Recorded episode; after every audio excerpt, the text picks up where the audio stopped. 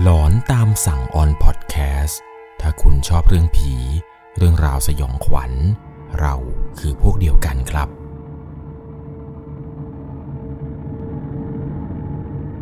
สวัสดีครับทุกๆคนครับ ขอต้อนรับเข้าสู่กฎหลอนอยู่กับผม 1 1 LC สำหรับเรื่องราวเกี่ยวกับ Rule of Horror ที่ทุกคนจะรับชมรับฟังกันใน EP นี้นะครับ จะเป็นเรื่องราวเกี่ยวกับ กฎในการตื่นจากฝันร้ายที่น่ากลัวครับ ต้องบอกเลยครับว่าความฝันเนี่ยเป็นสิ่งที่เราไม่สามารถที่จะควบคุมกันได้จริง ๆ หลายๆ คนเนี่ยกลัวการฝันร้ายเป็นอย่างมาก ซึ่งการฝันร้ายเนี่ยครับเกิดจากหลายๆ สิ่งหลาย ๆ อย่างครับ องค์ประกอบหลายอย่างที่ทำให้เรานั้นนอนฝันร้ายนั่นเอง เรื่องราวในวันนี้นั้นผมจะพูดถึงกฎในการออกจากฝันร้ายที่น่าสยองขวัญมาก ๆ เลยแหละครับ ก่อนจะเข้าไปรับชมรับฟังกัน ก่อนอื่นต้องบอกเลยนะครับ จะต้องใช้วิจารณญาณในการรับชมรับฟังกันให้ดีๆ หลายๆ คนเนี่ยคงจะเคยมีความรู้สึกแปลกๆ ในขณะที่ตัวเองกำลังนอนกันอยู่ใช่ไหมครับ บางทีแล้วเนี่ยฝันแต่ละครั้ง สิ่งที่เราเห็นเนี่ยมันเหมือนจริงมากๆ จนแทบจะแยกไม่ออกเลยละครับว่านี่คือความฝัน หรือมันคือความจริงกันแน่ บางครั้งเนี่ยเราไม่สามารถที่จะตื่นจากฝันนี้ได้จริง ๆ สิ่งเหล่านี้ครับมันคือความรู้สึกที่ทำให้ความฝันของเรานี้ มันดูน่ากลัวนั่นเอง จนบางคนเนี่ยถึงขั้นไม่กล้าที่จะนอนหลับ เพราะกลัวว่าจะฝันร้ายนะครับ ทุกสิ่งทุกอย่างที่คุณกลัวนะครับ ในโลกความเป็นจริง มันสามารถที่จะพบเจอในความฝันได้ทุกๆรูปแบบ เพียงแค่คุณนึกถึงมัน บางอย่างที่ไม่อยากจะเห็น ก็จะปรากฏขึ้นในรูปแบบของ ฝันร้ายนั่นเอง ในวันนี้ครับก็เลยอยากจะมาเล่าประสบการณ์ประสบการณ์หนึ่งครับ ที่มีคนเนี่ยไปพบเจอมาเกี่ยวกับฝันร้าย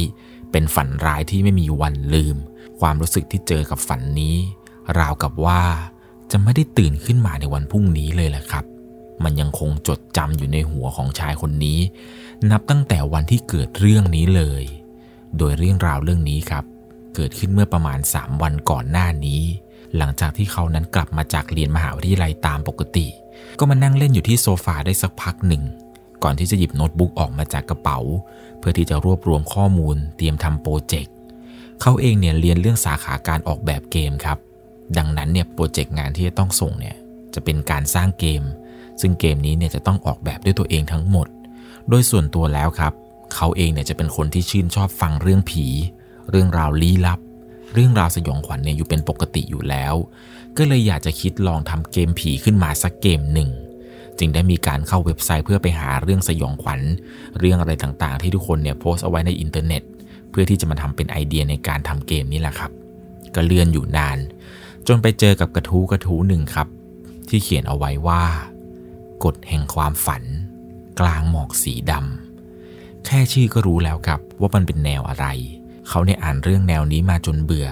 จนรู้แล้วครับว่าเรื่องเกี่ยวกับ Rule of Horror เนี่ยมันจะเป็นแบบไหน ก็เลยไม่ค่อยได้สนใจอะไรเท่าไหร่ แต่ก็เหมือนมีอะไรดนใจบางอย่าง ให้เขานั้นต้องกดเข้าไปอ่านเนื้อหาด้านในสักหน่อยพอกดเข้าไปในกระทูนี้ครับ ปรากฏว่าก็ไปเจอกับข้อความที่ผู้เขียนกระทู้เนี่ยเขียนเอาไว้ ถึงผู้อ่านทุกคน ไม่ว่าคุณจะกดเข้ามาอ่านกระทู้นี้ด้วยสาเหตุใดก็ตาม ผมขอเตือนไว้ตั้งแต่นี้ ว่าสิ่งที่คุณกำลังจะได้อ่านต่อไปนี้ มันคือฝันร้ายที่แท้จริง และขอบอกผู้อ่านทุกท่านว่า จงอ่านมันให้จบ เนื้อหาต่อจากนี้เขียนเอาไว้ว่า ในความฝัน ผมรู้สึกว่ากำลังยืนอยู่ในสถานที่ที่ถูกปกคลุมไปด้วยหมอกและความมืด จนมองไม่เห็นสิ่งใดรอบด้าน เห็นเพียงแต่ดินด้านล่างที่เป็นสีดำเท่านั้น ผมยืนมองรอบๆไปสักพัก จู่ๆก็มี เขาเนี่ยหยุดอ่านไปทันทีครับ เพราะว่ามีเสียงแชทจากเพื่อนเนี่ยดังขึ้นมา ก็เลยหยิบมือถือขึ้นมาดูครับ พบว่ามันเป็นแชทกลุ่มเพื่อน พวกมันเนี่ยทักมาบอกว่ารอเขาอยู่ใต้หอแล้ว เพราะว่าในวันนี้ ตัวของเขาเองนะครับ มีนัดไปเที่ยวกับเพื่อนๆมัน ก็ไม่รอช้าครับ อ่านยังไม่ทันจบหรอก อ่านถึงแค่ว่าผมยืนมองรอบๆไปสักพักหนึ่งจู่ๆก็มี ยังไม่รู้เลยครับว่ามีอะไร ก็ปิดโน้ตบุ๊กแล้วก็เปลี่ยนเสื้อผ้าอย่างรวดเร็ว ตอนนั้นเนี่ยต้องบอกเลยว่า เขานั้นลืมสิ่งที่อ่านไปอย่างสนิทเลยครับ ลืมไปเลยครับว่ากำลังจะอ่านเรื่องเกี่ยวกับไอ้กดออกจากหมอกสีดำในความฝันอะไรสักอย่าง ก็ไปเที่ยวกับเพื่อนอย่างมีความสุขครับ โดยที่ไม่รู้เรื่องราวอะไรเลยว่า ฝันร้ายกำลังจะมาเยือน เพราะว่าเขาเนี่ยอ่านกระทูกระทูนี้ไม่จบครับ กว่าเขาจะกลับมาถึงหอเนี่ยก็ราวๆประมาณห้าทุ่มครับ เกือบจะเที่ยงคืนแล้ว แน่นอนครับว่ามันเป็นเลยเวลาที่จะต้องเข้าหอพักของนักศึกษาไปแล้วแหละ แต่โชคดีหน่อยครับ ว่าเขาเองเนี่ยค่อนข้างที่จะสนิทกับพี่รปภก็เลยขยันขยอครับ บอกว่าพี่ ผมขอโทษจริงพี่พอดีรถติดมากเลยเนี่ยผมเกือบจะมาไม่ถึงเลย แม้ว่าพี่รปภเนี่ยจะถามครับว่าเวลาสี่ทุ่มห้าทุ่มเนี่ยรถที่ไหนมันติดกันแน่ แต่ก็ขยันขยออยู่นานครับบอกนู่นบอกนี่ไปจนพี่รปภเนี่ยยอมเปิดให้ครับ เพราะว่าปกติแล้วเนี่ยเขาเองจะไม่ใช่คนที่หนีเที่ยวจนเสียงานเสียงงานอะไรไป ก็มีบ้างครับนานๆทีตามภาษาวัยรุ่น ก็ขยันขยอพี่รปภจนเปิดแกเปิดประตูให้ครับ หลังจากที่แกเปิดประตูให้แล้วเนี่ยก็เดินขึ้นห้องกลับมาถึงปุ๊บ ก็มาอาบน้ำอาบท่าครับ เปลี่ยนชุดเปลี่ยนเสื้อผ้า อาบน้ำเสร็จเนี่ยก็มาล้มตัวลงนอนทันที โดยไม่รู้เลยว่า อีกไม่กี่นาทีต่อจากนี้ ความสยองขวัญเนี่ยกำลังรอเขาอยู่ เขานั้นเนี่ยรู้สึกเหมือนกับว่าตัวเองนะครับกำลังจะตื่นก็เลยค่อย ๆ ลืมตาขึ้นมา จริง ๆ แล้วเนี่ยภาพที่ควรจะเห็นตอนลืมตาขึ้นมา มันน่าจะเป็นภาพห้องของเขา ที่แบบห้องที่ตัวเองอยู่มีตู้มีเตียงอะไรประมาณนี้ แต่สิ่งที่เขาเห็นเนี่ยมันไม่ใช่ครับ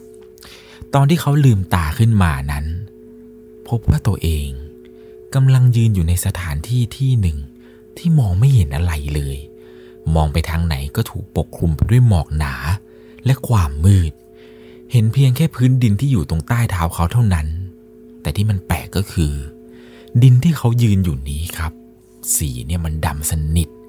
เขาเองเนี่ยยืนงงกับเหตุการณ์นี้อยู่สักพัก ก่อนจะรู้ว่า นี่เราฝันอยู่เหรอเนี่ย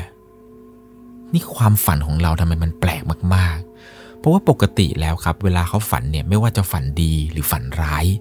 เขานั้นเนี่ยไม่สามารถที่จะบังคับตัวเองได้ดั่งใจนึกสักครั้งหนึ่งเลยครับ ต่อให้ฝันดีก็ตามบางทีฝันว่าออกเดทกับหญิงที่ชื่นชอบเนี่ย บางครั้งเนี่ยก็ไม่สามารถที่จะควบคุมอะไรได้ตามต้องการเลยครับ แต่ครั้งนี้เนี่ยมันแปลกจริง ๆ เพราะในขณะที่เขายืนอยู่ในความฝันนี้ครับเขาเนี่ยสามารถบังคับตัวเองได้แบบอิสระ ราวกับว่าหลุดมาอยู่ในโลกโลกหนึ่ง ในตอนที่เขากำลังยืนอยู่นี้ครับ ปรากฏว่าเขาได้ยินเสียงฝีเท้าที่อยู่ไกลๆ ซึ่งมันดังมาจากในหมอกข้างหน้าที่เป็นหมอกหนา และมันกำลังใกล้เข้ามาเรื่อยๆ เขานั้นเนี่ยไม่รู้หรอกครับ ว่าเสียงฝีเท้าเนี่ยมันคือเสียงฝีเท้าของใคร และมันคือเสียงอะไรกันแน่ จนกระทั่งไอ้เจ้าเสียงฝีเท้านี้มันได้เดินเข้ามาใกล้ๆเขาเรื่อยๆเรื่อยๆภาพที่เห็นคือ มันมีคนตาคนหนึ่งครับ แกเนี่ยใส่ชุดสีขาว ผิวของคุณตาคนนี้เป็นสีแบบซีดเผือก แววตาขาวโพลนดูไร้วิญญาณ แกเนี่ยเดินมาตรงหน้าของเขาทำให้เขาทั้งขนลุกไปทั้งตัวเลยครับ ยังไม่ทันได้เอ่ยปากถาม จู่ๆคุณตาคนนี้ ก็ยื่นกระดาษแผ่นหนึ่งมาให้ เขาเองเนี่ยก็รับกระดาษแผ่นนั้นมาครับ แล้วก็มองไปที่หัวกระดาษที่คุณตานั้นเขียนเอาไว้ ว่ามันคือกฎในการหนีออกจากความฝันร้ายฝันนี้ พอเมื่อเห็นคำว่ากฎเนี่ยก็นึกได้ทันทีเลยครับว่า สิ่งที่เขากำลังพบเจออยู่ในความฝันว่าที่เขากำลังยืนอยู่ตรงนี้ทำไมมันเหมือนกับกระทู้ที่เขาเพิ่งจะอ่านเมื่อเช้าเลย เขานั้นเนี่ยถึงกับขนลุกขึ้นมาอีกครั้งหนึ่งครับ เมื่อรู้ว่า ตอนเงยหน้าขึ้นมา คุณตาที่ยื่นกระดาษนี้ให้เนี่ยได้หายไปแล้ว มีเพียงแต่ความว่างเปล่า คุณตาคนนั้นหายไปอย่างไร้ร่องรอย ไม่มีแม้แต่เสียงเดิน เขานั้นเนี่ยเริ่มรู้สึกใจเสียแล้วครับ และรู้สึกว่าฝันนี้มันบ้าชัดๆ ด้วยความกลัวเนี่ยเขาก็พยายามทำตัวเองให้ตื่น และจะกลับเข้าไปสู่โลกความเป็นจริง แต่มันไม่เป็นอย่างนั้นครับ ไม่ว่าจะพยายามทำด้วยวิธีไหน ก็ไม่สามารถที่จะตื่นจากความฝันนี้ไปได้เลย ความฝันนี้มันกลายเป็นความจริงไปซะแล้วเหรอนี่ เขานั้นไม่มีทางเลือกอื่นๆ นอกจากอ่านกระดาษแผ่นนี้ แผ่นที่คุณตาคนเมื่อสักครู่เนี่ยเพิ่งจะยื่นให้ กระดาษแผ่นนี้ครับถูกเขียนต่อไว้ว่า มันจะสามารถช่วยชีวิตคุณได้ มีวิธีเดียวที่จะออกจากที่นี่ได้คือ ต้องปฏิบัติตามกฎทุกข้อให้สำเร็จเท่านั้นอย่าได้พลาดไปแม้แต่ข้อเดียว ไม่อย่างนั้น คุณจะติดอยู่ในโรคความฝันแห่งนี้ไปตลอดกาลคำเตือน จงอ่านให้จบก่อนที่จะเริ่มปฏิบัติ กฎข้อที่หนึ่งครับ เขียนเอาไว้ว่า อย่ารีบเดินฝ่าเข้าไปในหมอก โดยที่ยังไม่รู้เส้นทางเป็นอันขาด ให้คุณมองลงไปที่พื้นดิน คุณจะเจอกับรอยขีดที่เป็นลูกศร และนั่นคือทางที่คุณจะต้องเดินต่อไป ให้คุณเดินลุยเข้าไปในสายหมอกตามลูกศรนนั้นชี้ เดินต่อไปเรื่อยๆเรื่อยๆ หากคุณไปถูกทางโดยที่ไม่หลุดออกจากทางตรงนี้ คุณจะเจอกับประตูที่ตั้งอยู่โดดๆ ประตูที่ตั้งอยู่นี้จะมีทั้งหมด 3 บาน เพิ่มเติม ในระหว่างที่คุณเดินเข้าไปในหมอก คุณจะได้ยินเสียงครวญคลานอย่างโหยหวน ขอแนะนำอย่าใส่ใจ เพราะสิ่งที่น่ากลัวกว่า ก็คือการที่คุณเดินออกนอกเส้นทาง พออ่านข้อที่หนึ่งจบครับ ในหัวของเขาเนี่ยก็เต็มไปด้วยความงง เพราะตัวอักษรเนี่ยมันสิ้นสุดเพียงเท่านี้จริง ๆ หรือว่ากฎนี้มันจะมีแค่ข้อเดียวกันนะ เขาเนี่ยก็ไม่รู้ครับ ก็ลองพลิกกระดาษดูครับ กระดาษที่คุณตาเพิ่งจะยื่นให้นั่นแหละครับ ก็พลิกไปพลิกมา ก็เจอแต่ข้อความเดิมๆครับ ว่ากฎข้อที่หนึ่งเขียนอะไรประมาณไหน ทำเอาตัวของเขาเนี่ยยิ่งงงเลยครับทำอะไรไม่ถูกเลย เพราะปกติแล้วเนี่ยเรื่อง rule of holder เรื่องเกี่ยวกับกฎต่างๆ ที่เคยอ่านมาเนี่ย มันจะต้องมีกฎหลายข้อ แต่ทำไมกระดาษแผ่นนี้ที่เขาได้รับ มันมีกฎเพียงแค่ข้อเดียว และบนหัวกระดาษเนี่ยก็ยังบอกด้วยนะครับว่าต้องปฏิบัติตามกฎทุกข้อให้อย่างเคร่งครัด เขาก็ยิ่งงงหนักกว่าเดิมครับว่า เอ้ย กระดาษแผ่นนี้ทำไมมันเหลือกฎแค่ข้อเดียวแล้ว มันมีแค่นี้จริงๆเหรอ คือถ้าทำตามข้อนี้ไปเดินตามลูกศรแล้วไปเจอประตูเนี่ย ก็จะจบเลยเหรอวะ มันจะง่ายขนาดนี้เลยเหรอ เขาในเองก็ไม่รอช้าครับ ก็เลยลองทำตามกฎข้อแรกไปก่อน ก็เลยก้มหน้ามองไปที่พื้นครับ เพราะว่ามันมีรอยขีดจริง ๆ ครับ พี่เหมือนกับว่าใครบางคนเนี่ยขีดเอาไว้เป็นลูกลูกศรชี้ไปทางซ้ายมือของเขา เขานั่นเนี่ยก็ทำตามกฎที่เขียนเอาไว้อย่างไม่รอช้า รีบเดินไปทางนั้นครับ ตามลูกศรไปเลย ใช้วิธีเดินต่อรอยเท้าไปเรื่อยๆ แม้ว่าวิธีนี้อาจจะช้าหน่อย แต่มันเป็นการป้องกันไม่ให้เขานั้น เดินออกนอกเส้นทางครับ ก็เดินตามลูกศรไปเรื่อยๆเรื่อยๆราวๆน่าจะประมาณ 20 นาทีเห็นจะได้ ในทุกๆก้าวที่เดิน มันทำตัวของเขาเนี่ยใจสั่นมากครับ เพราะว่าเขานั้นเนี่ยเดินมานานมากแล้ว แต่ยังไม่เจอประตูสักทีทำให้เริ่มกลัวแล้วครับ แล้วก็ไม่รู้ว่าจะออกนอกทางไปหรือเปล่า แต่จู่ๆ หมอกที่อยู่ตรงหน้าครับ มันก็เริ่มเลือนลางลงทีละนิด ทีละนิด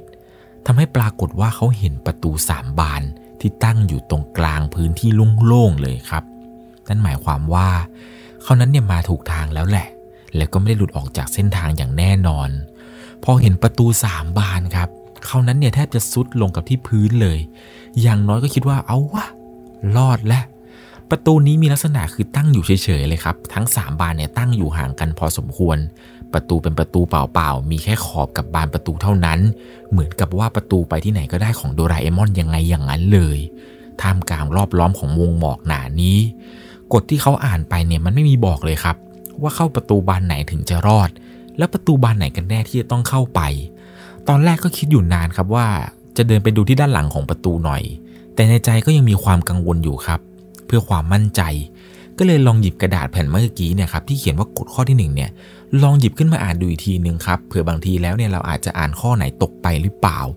ก็ปรากฏว่าหยิบกระดาษขึ้นมาดูครับ ก็พบว่า ข้อความในกระดาษเปลี่ยนไปครับ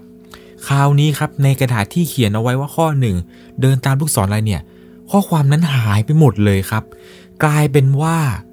มีข้อความใหม่ปรากฏขึ้นมาในกระดาษแผ่นนี้ มันเขียนเอาไว้ครับว่ากฎข้อที่สองเมื่อคุณเดินมาเจอพบกับประตูสามบานแล้ว นั่นหมายความว่าคุณมาถูกทาง แต่อย่าเพิ่งดีใจ เพราะหนทางยังไม่สิ้นสุด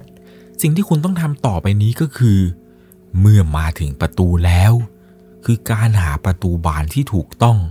และปลอดภัย อย่าได้คิดว่าจะอ้อมไปฝั่งตรงข้ามของประตูโดยเด็ดขาด นั่นไม่ใช่ความคิดที่ดี วิธีหาประตูที่ถูกต้องนั้น ให้คุณมองลอดเข้าไปที่ตาแมวของประตู เมื่อคุณมองครบทั้งสามบานแล้ว ให้คุณเลือกบานที่รู้สึกว่าปลอดภัยที่สุด หากมั่นใจแล้ว ให้เปิดประตูเข้าไป โดยที่ประตูนั้น คุณจะต้องพบกับสะพานไม้เก่าๆ แต่ถ้าเปิดผิดแล้วก็ ก็คงไม่ต้องบอกว่าจะเกิดอะไรขึ้น พอเมื่อเขาอ่านจบครับ ก็ถึงกับบางอ้อทันที กฎเนี่ยมันจะเปลี่ยนไป หลังจากการปฏิบัติตามกฎข้อนั้นๆสำเร็จ ซึ่งพอคิดไปคิดมาครับ เขาเองก็รู้สึกเสียดายที่ไม่ได้อ่านกระทู้นั้นจนจบ เพราะไม่อย่างนั้น คงจะได้รู้ครับว่ากฎทุกข้อเนี่ยมันคืออะไรกันแน่ นี่คงเป็นเหตุผลที่คนเขียนกระทู้นี้เขียนขึ้นมาว่า ให้อ่านให้จบ เขานั้นเองเนี่ยไม่มีทางรู้เลยครับ ว่าทางข้างหน้าเนี่ยจะต้องเจออะไรรอเซอร์ไพรส์เขาอยู่ หรือจะไม่มีอะไรที่เป็นความจริงบ้าง จะมีกฎข้อไหนที่เป็นของปลอมหรือเปล่าก็ยังไม่รู้ เขานั้นเองเนี่ยทำได้แค่ทำตามกฎทีละข้อทีละข้อ ที่มันจะค่อยๆ ปรากฏขึ้นมาในกระดาษแผ่นนี้ มาคิดเสียดายตอนนี้ก็คงไม่ทันแล้วล่ะครับ รู้อย่างนี้เนี่ยนั่งอ่านกระทู้ให้จบดีกว่า แต่ดูเหมือนกับว่ากฎที่เขียนเอาไว้ครับ ต้องเปิดไปเจอสะพาน ดังนั้น หลังตาแมวที่มองเข้าไปเนี่ยยังไงก็ต้องเจอสะพานสินะ แต่ถ้าว่า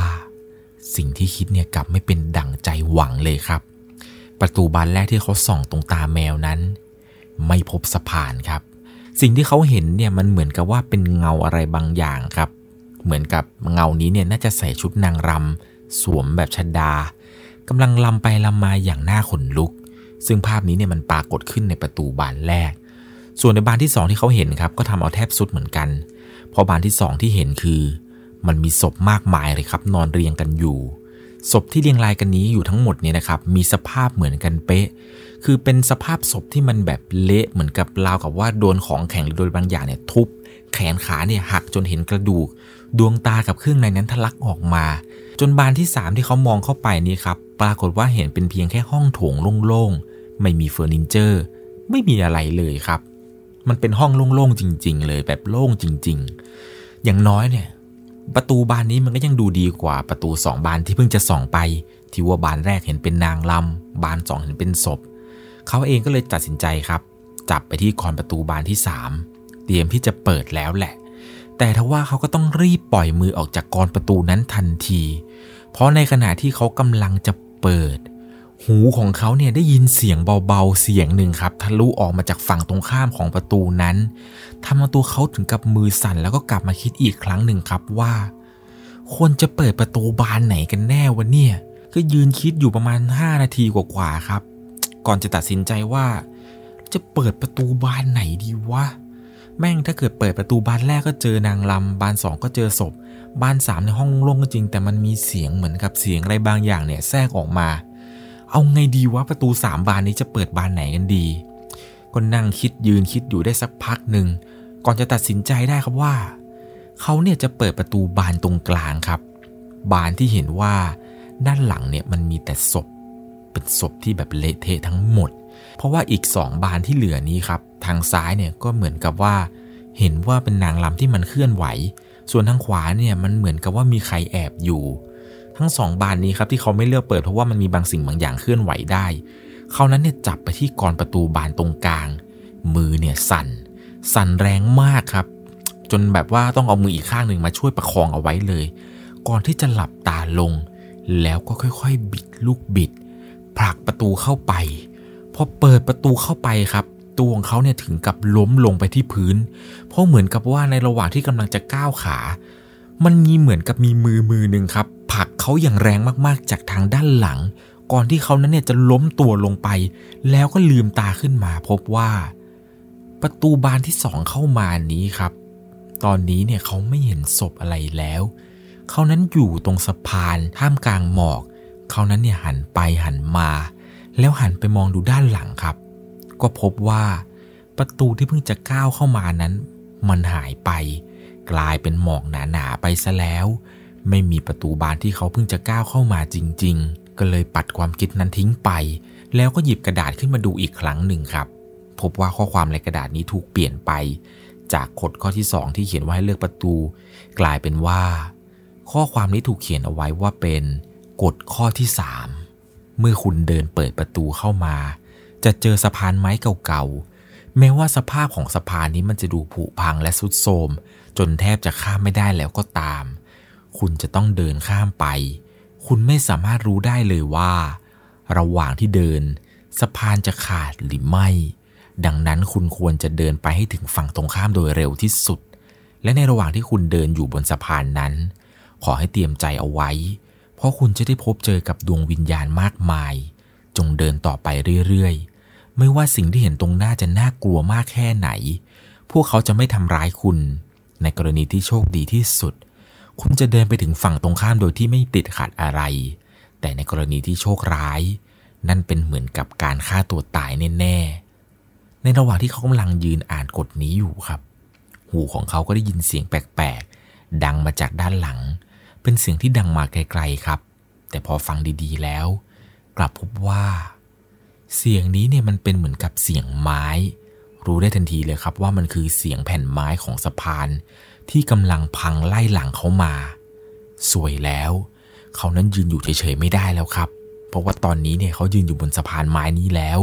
แล้วด้านหลังเนี่ยสะพานมันค่อยๆถล่มลงถล่มลงเรื่อยๆ ถ้าขืนยืนอยู่นี้นานๆ ต้องตายแน่นอน ก็เลยตัดสินใจรีบวิ่งไปที่ข้างหน้าครับ ไปยังตำแหน่งที่ปลายสะพานทันที ในเมื่ออยู่เฉยๆก็ตาย วิ่งก็ตายอยู่ดี แต่ถ้าเกิดไม่ลองวิ่งเนี่ยก็จะไม่รู้ครับว่าตัวเองจะรอดหรือเปล่า เอาวะไปตายเอาดาบหน้าก็แล้วกันเขานั้นวิ่งอย่างไม่คิดชีวิตครับ เสียงแผ่นไม้เนี่ยมันก็แตกไล่เข้ามาเรื่อยๆเรื่อยๆเรื่อยๆจนกระทั่งเขานั้นสะดุดล้มครับเขาเนี่ยล้มกลิ้งลงไปนอนกับพื้น แต่ถ้าว่าพื้นสะพานเนี่ยมันแปลกมากๆครับเขาพยายามใช้สองมือนะครับลูบไปที่พื้น พบว่าไอ้พื้นที่เขาลูบที่ว่าเป็นสะพานไม้เนี่ยมันไม่ใช่ครับ มันเป็นพื้นดิน ปรากฏว่าก็ลูบคำไปมาอยู่ในสายหมอกนี้ครับ เพิ่งมันรู้ว่าตัวเองเนี่ยจับอยู่นั้นไม่ใช่พื้นของสะพาน แต่มันคือพื้นดินครับเขานั้นเนี่ยก็ค่อยๆมองดูรอบดีครับว่าเฮ้ยตอนนี้เราอยู่บนพื้นดินแล้วนี่หว่า ถึงกับถอนหายใจเลยครับว่านี่เรารอดแล้วจริงๆ พอหันหลังกลับไปดูครับ ปรากฏว่าเห็นภาพสะพานที่มันค่อยๆ ล่วงลงต่อหน้าต่อตาตัวเองเนี่ยล่วงวูบลงยุบลงไปหายไปเลยครับ คิดในใจครับว่าโหนี่เรารอดมาได้บุดวิดเลยเหรอวะเนี่ย ก็นั่งดูสักพักหนึ่งครับ ก่อนจะสังเกตได้ว่า พื้นดินที่ตัวเองเห็นอยู่นี้นะครับ จากที่ว่าเห็นเป็นสีดำสนิทเนี่ย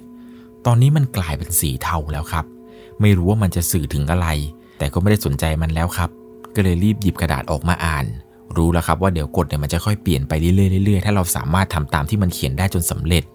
คราวนี้เข้าสู่กฎข้อที่ 4 ครับ ที่ปรากฏขึ้นในกระดาษแผ่นนี้ กฎข้อนี้เขียนเอาไว้ครับว่า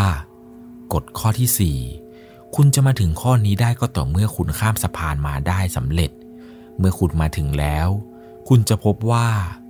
หมอกหนาที่เคยปกคลุมมาตลอดทาง มันจะหนาขึ้นกว่าเดิมไปอีก จนตอนนี้คุณแทบจะมองไม่เห็นพื้น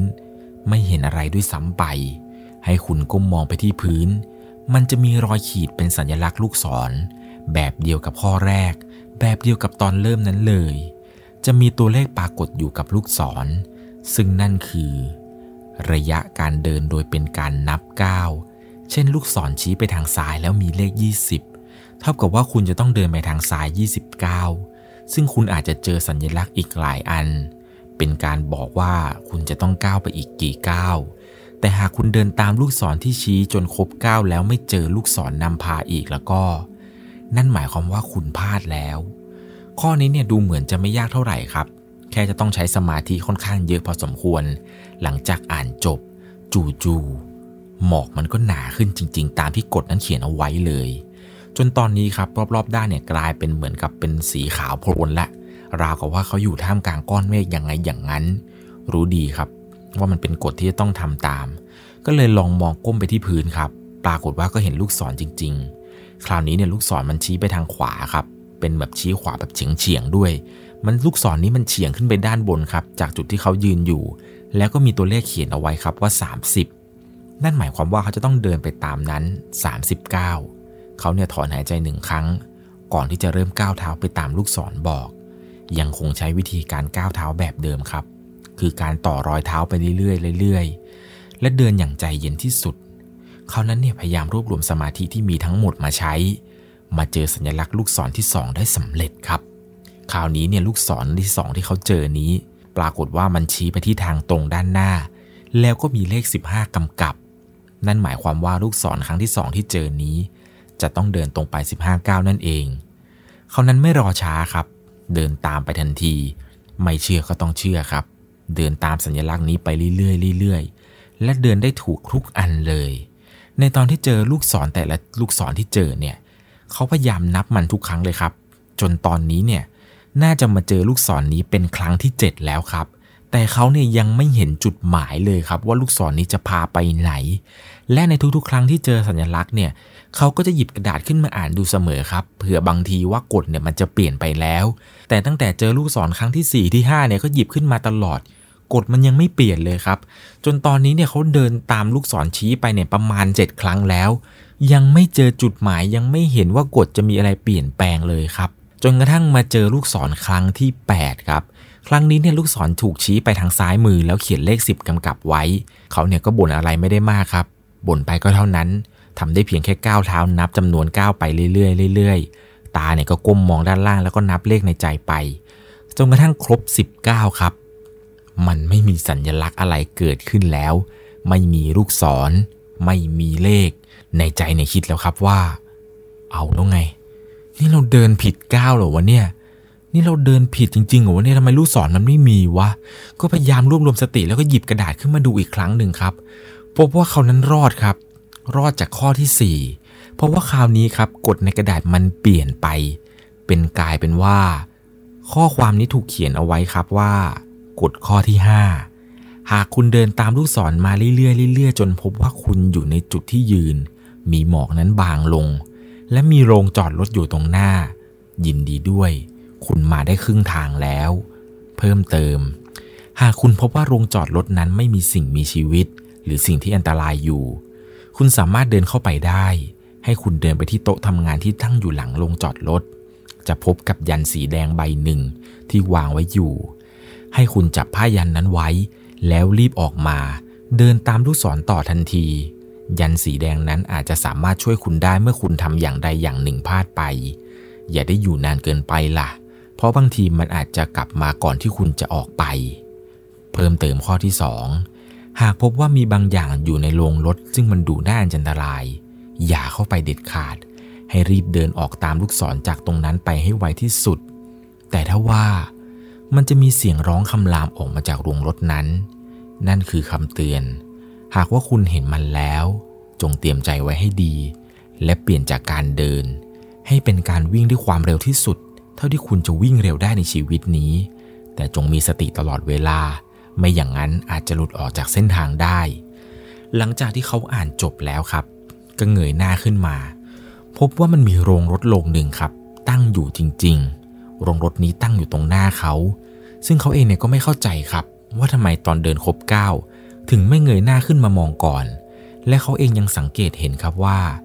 มันมีลูกศรปรากฏอยู่ที่พื้นอีกครั้งหนึ่ง ลูกศรนนี้มันชี้ไปทางขวามือเขียนเลข 120 กำกับ นั่นคือเขาต้องก้าวไปทั้งหมด 129 เหมือนลูกศรนนี้จะชี้ทางออกจากตรงนี้ให้ครับ เขาเองเนี่ยก็สังเกตดูที่พื้นอีกครั้งหนึ่ง พื้นเนี่ยมันเปลี่ยนสีอีกแล้วครับ มันกลายเป็นสีน้ำตาลอ่อนๆ ตอนแรกเนี่ยกาจะเดินไปเลยครับกาจะเดินตามลูกศรที่เขียนว่า 129 นี้ไป โดยที่ไม่เข้าไปลงรถครับ แต่ก็ตัดสินใจอยู่นานครับ จนเหมือนกับว่ารู้สึกว่า เฮ้ย เราลองเดินเข้าไปดูหน่อยดีกว่า ลองเดินเข้าใกล้ๆหน่อยเผื่อว่าบางทีเนี่ยอาจจะไม่มีอะไรอยู่ในโรงรถ ก็มั่นใจได้ครับว่าข้างในนี้น่าจะไม่มีอะไรอยู่จริง ๆ เพราะโรงรถนี้นี่มันกว้างใหญ่มากๆ ก็มองดูครับ เออ มันก็ดูเงียบดีนะ ดูแล้วไม่น่าจะมีอะไรอยู่ข้างในนี้เลย โรงรถนี้เนี่ยมันสามารถจอดรถได้ประมาณ 10 คันเลยครับ เท่าที่เขาเห็น เขาเนี่ยเดินเข้าไปดูใกล้ๆครับพบว่ามันมีรถเมล์สีแดงสภาพเก่าๆ ราวกับว่าไม่ได้ใช้งานหลายปี จอดอยู่ครับ ข้างๆ รถเมล์นั้นก็มีรถตู้ แล้วก็มีรถบรรทุกจอดอยู่ข้างๆ กัน รวมไปถึงมีมอเตอร์ไซค์สภาพเหมือนกับไปชนกับอะไรมา เขานั้นเนี่ยเลิกสนใจรถที่จอดอยู่ไปได้สักพักหนึ่ง ก่อนที่จะรีบๆเดินไปที่โต๊ะทำงาน ตามที่กฎมันเขียนเอาไว้ครับ โต๊ะนี้เนี่ยมันอยู่ด้านหลังของโรงรถ เขาก็รีบเดินไปพบว่า มันมีผ้ายันวางอยู่บนโต๊ะจริง ๆ ครับ ก็เลยรีบคว้าผ้ายันนั้นเอามาใส่ไว้ในกระเป๋า แล้วก็รีบวิ่งออกมาตรงจุดที่มีลูกศรชี้ว่า 120 นั่นแหละครับ คราวนี้เนี่ยเขายังคงใช้วิธีการเดินแบบเดิม คือเดินนับก้าวไปเรื่อยๆเรื่อยๆ เดินตามลูกศรที่ชี้ว่า 120 นั้นไปครับ ก็นับก้าวไปครับ 19 29 39 ไปเรื่อยๆเรื่อยๆ จนเขานั้นเนี่ยค่อยๆ เข้ามาถึงจุดที่มีหมอกหนาแล้ว ในจังหวะนั้นเนี่ยได้ยินเสียงแปลกๆ ดังมาจากด้านหลัง เสียงนั้นเนี่ยไม่ใช่เสียงคำรามอย่างแน่นอน มันเป็นเสียงเหมือนกับเสียงคนพูดกันมากกว่า ด้วยความสงสัยครับ เขาจึงหันไปมอง แต่สิ่งที่เขาเห็นนั้นต้องทำเขาหยุดความคิดที่สงสัยไปเลยครับ เพราะสิ่งที่เขาเห็นนั้น มันมีบางสิ่งบางอย่างคล้ายกับร่างกายของมนุษย์เรา เพียงแต่ว่าคอของมันเนี่ยยาวมากๆ และดูเหมือนกับว่ามันจะยังไม่เห็นเขาครับ เขาเองเนี่ยไม่รอเสียเวลาแล้ว รีบเดินต่อไปด้วยความเร็วที่เพิ่มขึ้น เขานั้นเนี่ยเดินอย่างลุกลี้ลุกลนครับ จนเขานั้นเนี่ยสะดุดล้ม โชคดีมากครับ ที่มันไม่มีเสียงคำรามออกมา ไม่อย่างนั้นในชีวิตเขาคงจบสิ้นแน่นอน เขานั้นรีบลุกขึ้นมาครับ แล้วก็เดินต่อไปทันที คราวนี้เนี่ยด้วยความตกใจครับ จนลืมไปเลยว่านับมาถึงกี่ก้าวแล้ว รู้ได้เลยครับว่า ต้องเดินต่อไปตรงไปเรื่อยๆแหละ แต่ไม่รู้แล้วครับว่าตอนนี้เนี่ยเดินมากี่ก้าวแล้ว เพราะสะดุดล้มเมื่อกี้เนี่ย ด้วยความกลัวด้วยอะไรด้วยครับ จนลืมไปเลยครับว่าตัวเองเนี่ยเดินมากี่ก้าวแล้วกันแน่ ก็เดินไปเรื่อยๆเรื่อยๆครับจนกระทั่งสังเกตเห็นว่า หมอกเนี่ยมันเริ่มบางลงบางลง จนเขานั้นเห็นสารไม้เก่าๆที่อยู่ตรงข้างหน้า มันดูลางๆมากครับเขานั้นเนี่ยก็ไม่รอช้าครับรีบวิ่งเข้าไปที่สารไม้นั้นทันที วิ่งเข้าไปครับตรงไปที่สารนั้นพบว่า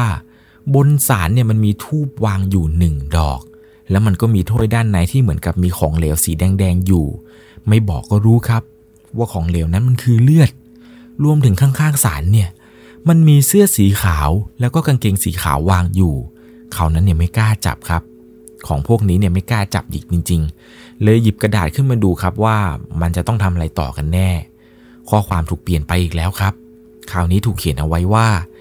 กฎข้อที่ 6 คุณจะต้องเดินตามลูกศรมาเรื่อยๆ จนกระทั่งหมอกรอบด้านมันเริ่มบางลง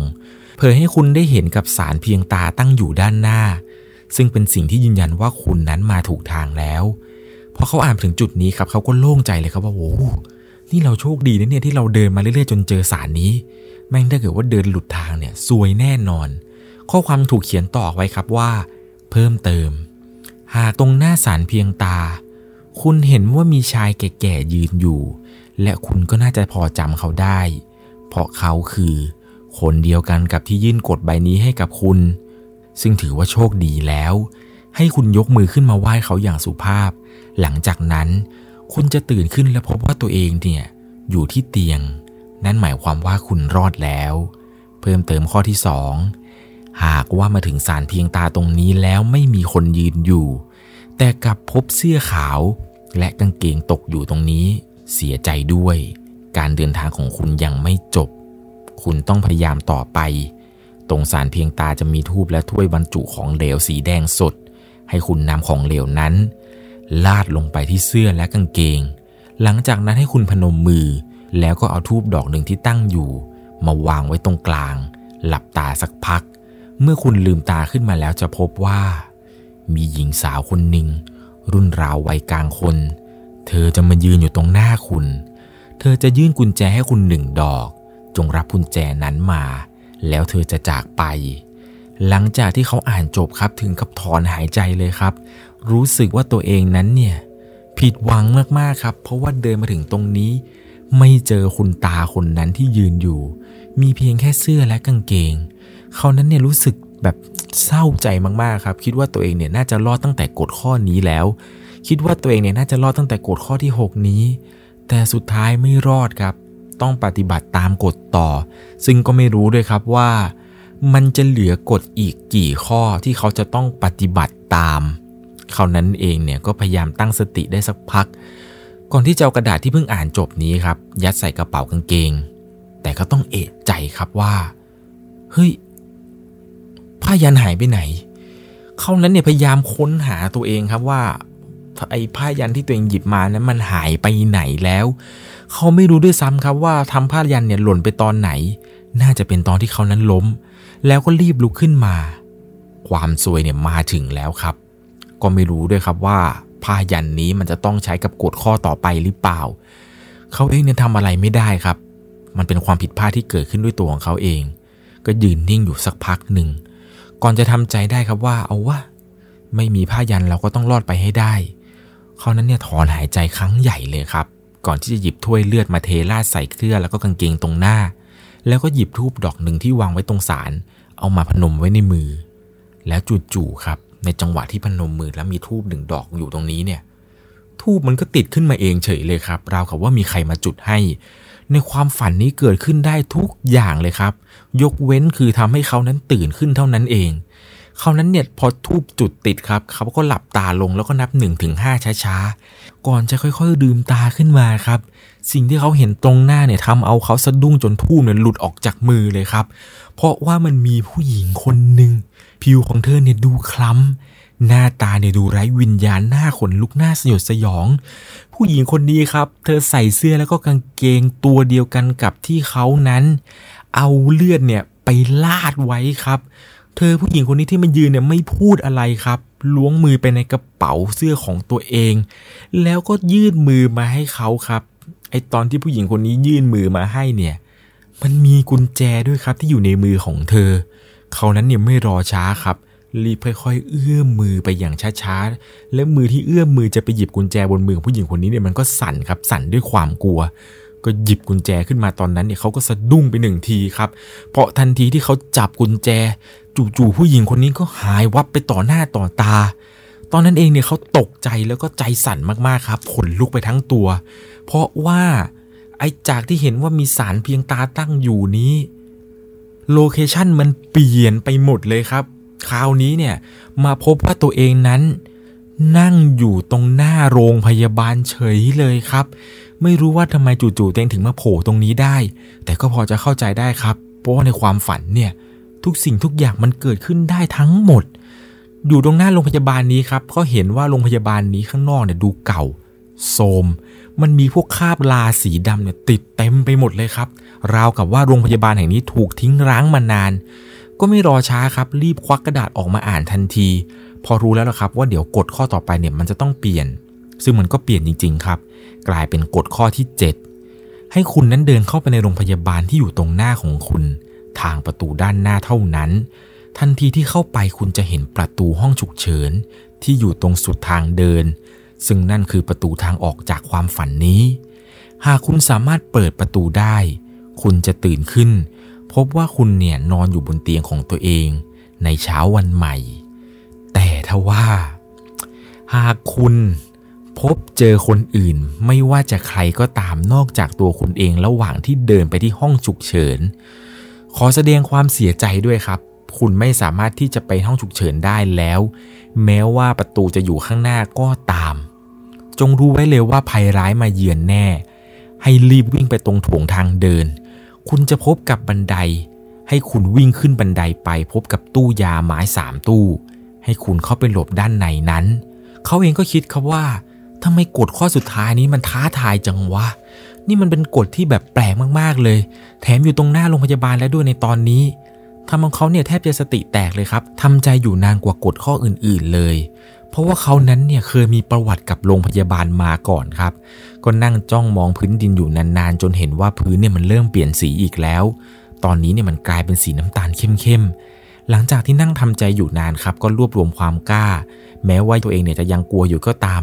ก็เดินตรงไปที่ประตูของโรงพยาบาล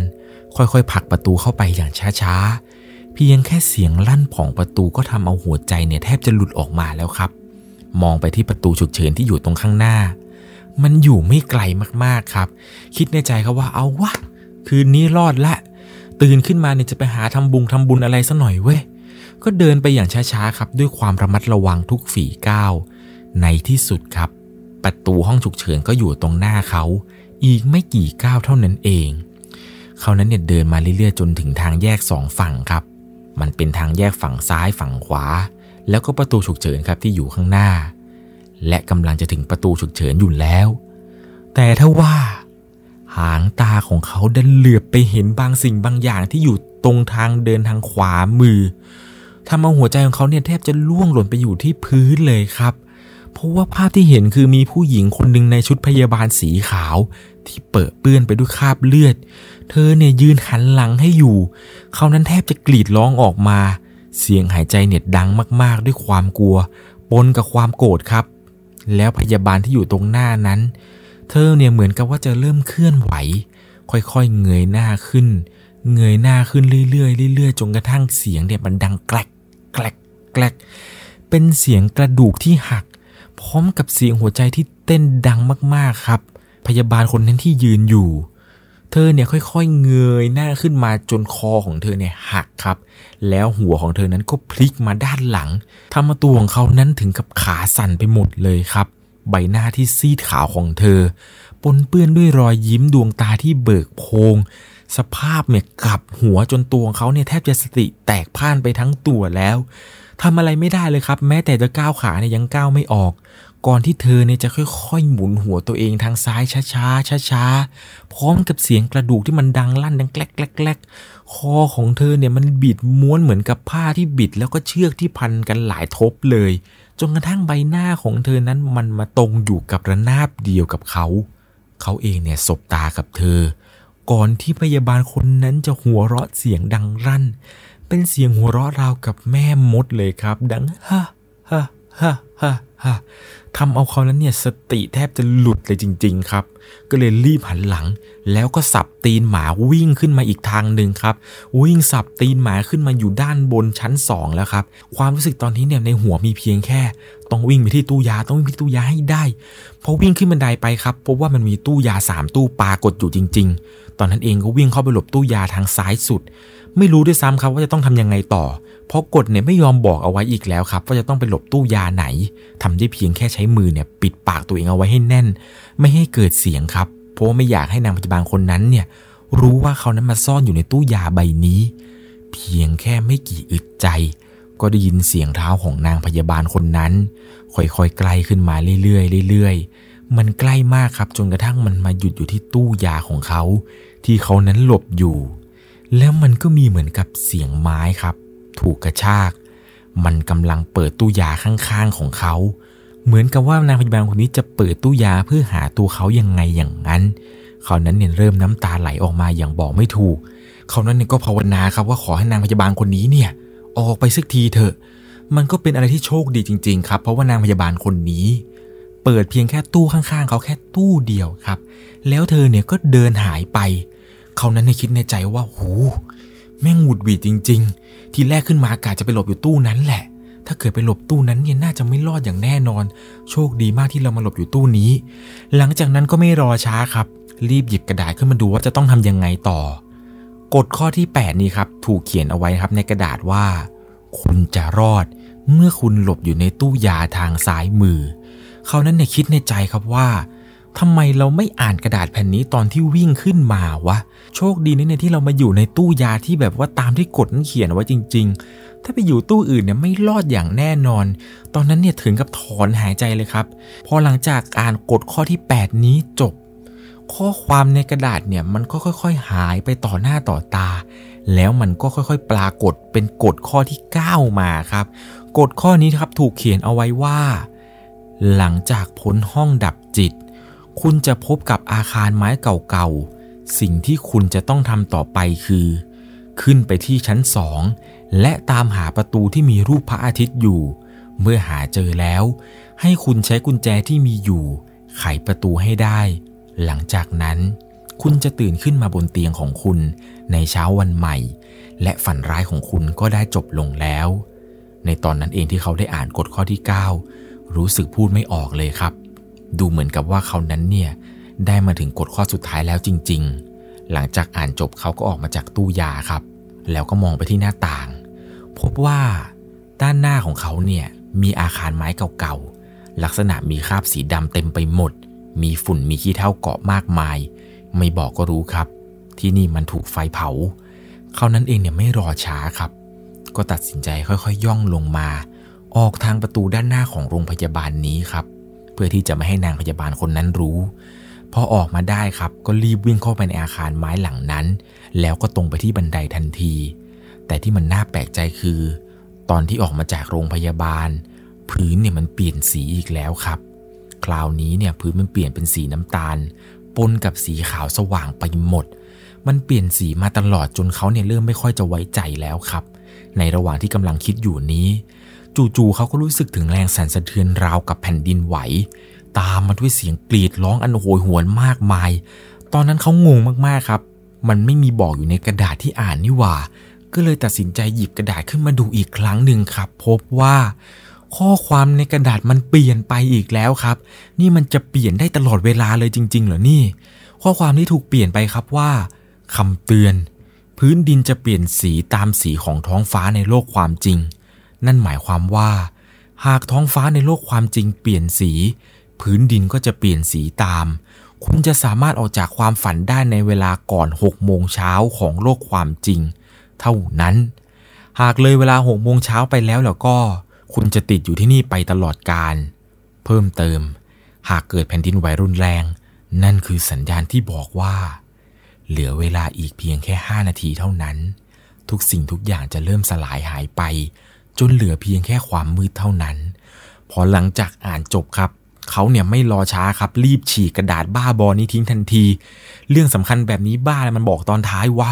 หลังจากฉีกกระดาษเสร็จปุ๊บก็ไม่รอช้าครับ รีบวิ่งเข้าไปในอาคารที่เห็นว่าเป็นแบบอาคารเพลิงไหม้นี้ วิ่งขึ้นไปชั้นสองครับ เพื่อหาประตูที่มีรูปพระอาทิตย์ทันที แต่ถ้าว่าพอขึ้นไปครับ มันมีประตูเป็นร้อยบานเลยครับ ทำเอาเขาเนี่ยช็อกมากกับสิ่งที่เห็น ประตูเนี่ยตั้งอยู่กันเรียงรายเต็มไปหมดครับ เหลือเวลาเพียงแค่ 5 นาทีอย่างน้อยแล้ว ต้องตัดสินใจใช้เวลาที่มีเหลือน้อยนิดทั้งหมดนี้นะครับ ค่อยๆก้าวขาวิ่งไปแต่ละประตูครับ แต่ละบานเพื่อมองหาครับว่าประตูไหน ที่มันมีรูปพระอาทิตย์ติดอยู่ ซึ่งมันก็เลือนลางมากๆครับในระหว่างที่เขากำลังวิ่งดูครับว่าประตูบานไหนวะที่มันมีรูปพระอาทิตย์ติดอยู่ ปรากฏว่า ทุกอย่างเนี่ยมันก็ค่อย ๆทำให้ตัวเขานั้น ล่วงสู่ห่วงแห่งความมืด ซึ่งเขาเนี่ยรู้แล้วครับ ไม่มีทางรอดอีกแล้ว เพราะว่าทุกอย่างเนี่ยมันค่อยๆ มืดลงมืดลง จนเขาเนี่ยหลับตา เตรียมใจครับ รับสภาพความจริงที่โชคชะตานั้นมอบให้ น้ำตาเขาค่อยๆไหลออกมา พร้อมกับบอกตัวเองครับว่า นี่เรากำลังเข้าสู่ความตายแล้ว ความรู้สึกตอนนั้นเนี่ยเหมือนกับตัวเองอยู่บนพื้นครับ แต่พอลืมตาตื่นขึ้นมาก็พบว่า ตรงหน้าของเขาตอนนี้ คือประตูบานหนึ่งครับ ที่มีรูปพระอาทิตย์อยู่ นี่มันหมายความว่ายังไงกันแน่ทำไมเขาเนี่ยรู้สึกว่าเขาเนี่ยล่วงลงมา เขาก็รีบสำรวจตัวเองครับตอนนั้นเองเนี่ยก็ล้วงกระเป๋าดูครับว่ากระดาษที่เพิ่งฉีกไปเนี่ยมันจะกลับมามีอีกไหมก็ล้วงดูครับ ปรากฏว่ากระเป๋าที่อยู่ทางซ้ายที่เตงใส่กระดาษไปเนี่ย มันไม่มีกระดาษแล้วครับเพราะเขาฉีกทิ้งไปแล้วก็ล้วงทางขวาเขาก็ไม่เจออะไรล้วงไปที่กระเป๋าด้านหลังครับ ที่อยู่ตรงตรงก้นเขาเนี่ยปรากฏว่าไปเจอผ้ายันครับ ที่ตัวเองเนี่ยคิดว่าตัวเองทำหล่น แต่ที่ไหนได้ตัวเองดันลืมครับ ลืมไปครับ คิดว่าเอาผ้ายันใส่กระเป๋าทางขวา ตัวเองเนี่ยเอาผ้ายันไปใส่ไว้ตรงกระเป๋าด้านหลังของกางเกงครับเขาเองเนี่ยก็ไม่ได้สำรวจหรอกครับเพราะว่าปกติแล้วเนี่ยแทบจะไม่ได้เอาอะไรล้วงเข้าไปในกระเป๋าด้านหลังของกางเกง คราวนี้ครับข้อความในหัวมันก็ผุดขึ้นมาทันทีเลยครับว่า ให้คุณจับผ้ายันคำนี้เนี่ยถูกเขียนไว้ในกฎครับ มันเข้ามาในหัวเขาทันที เพราะว่าผ้ายันผืนนี้ มันจะสามารถช่วยเขานั้น กลับไปเริ่มข้อที่ผิดพลาดได้หนึ่งครั้งครับ ตามที่กฎเขียนไว้ พอครั้งนี้ที่เห็นว่ามีประตูพาทิตย์อยู่เนี่ยก็ไม่รอช้าครับ รีบเอากุญแจที่หยิบจากผู้หญิงคนนั้น ไขประตูทันทีครับ ทันทีที่เปิดประตูครับเขานั้นเนี่ยสะดุ้งตื่นขึ้นมาครับ มาพบว่าตัวเองนั้นอยู่บนเตียงนอนที่คุ้นเคย ในห้องของเขาเอง น้ำตาเนี่ยมันก็ไหลออกมา คิดในใจว่าโหเรารอดแล้วเหรอวะเนี่ย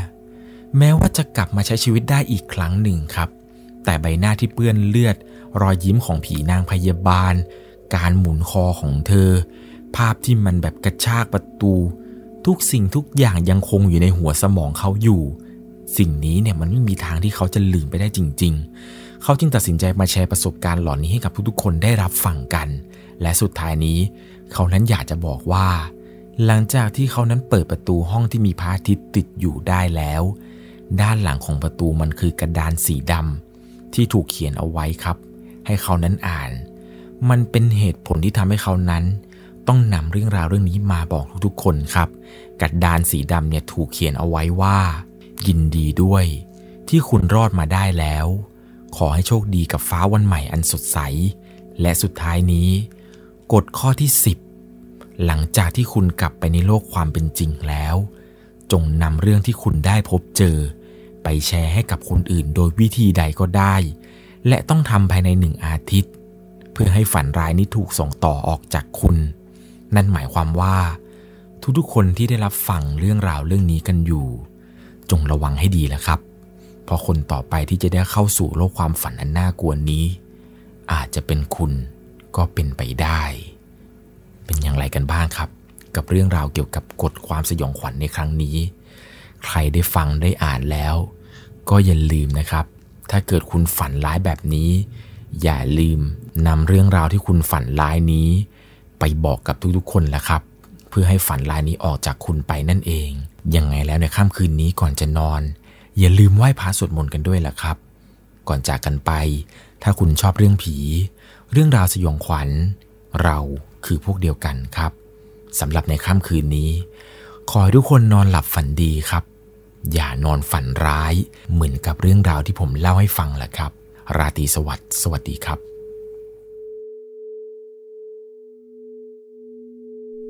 สามารถรับชมเรื่องราวหลอนๆเพิ่มเติม ได้ที่ YouTube Channel 1 LC ยังมีเรื่องราวหลอนๆที่เกิดขึ้นในบ้านเรา รอให้คุณนันได้รับชมอยู่นะครับ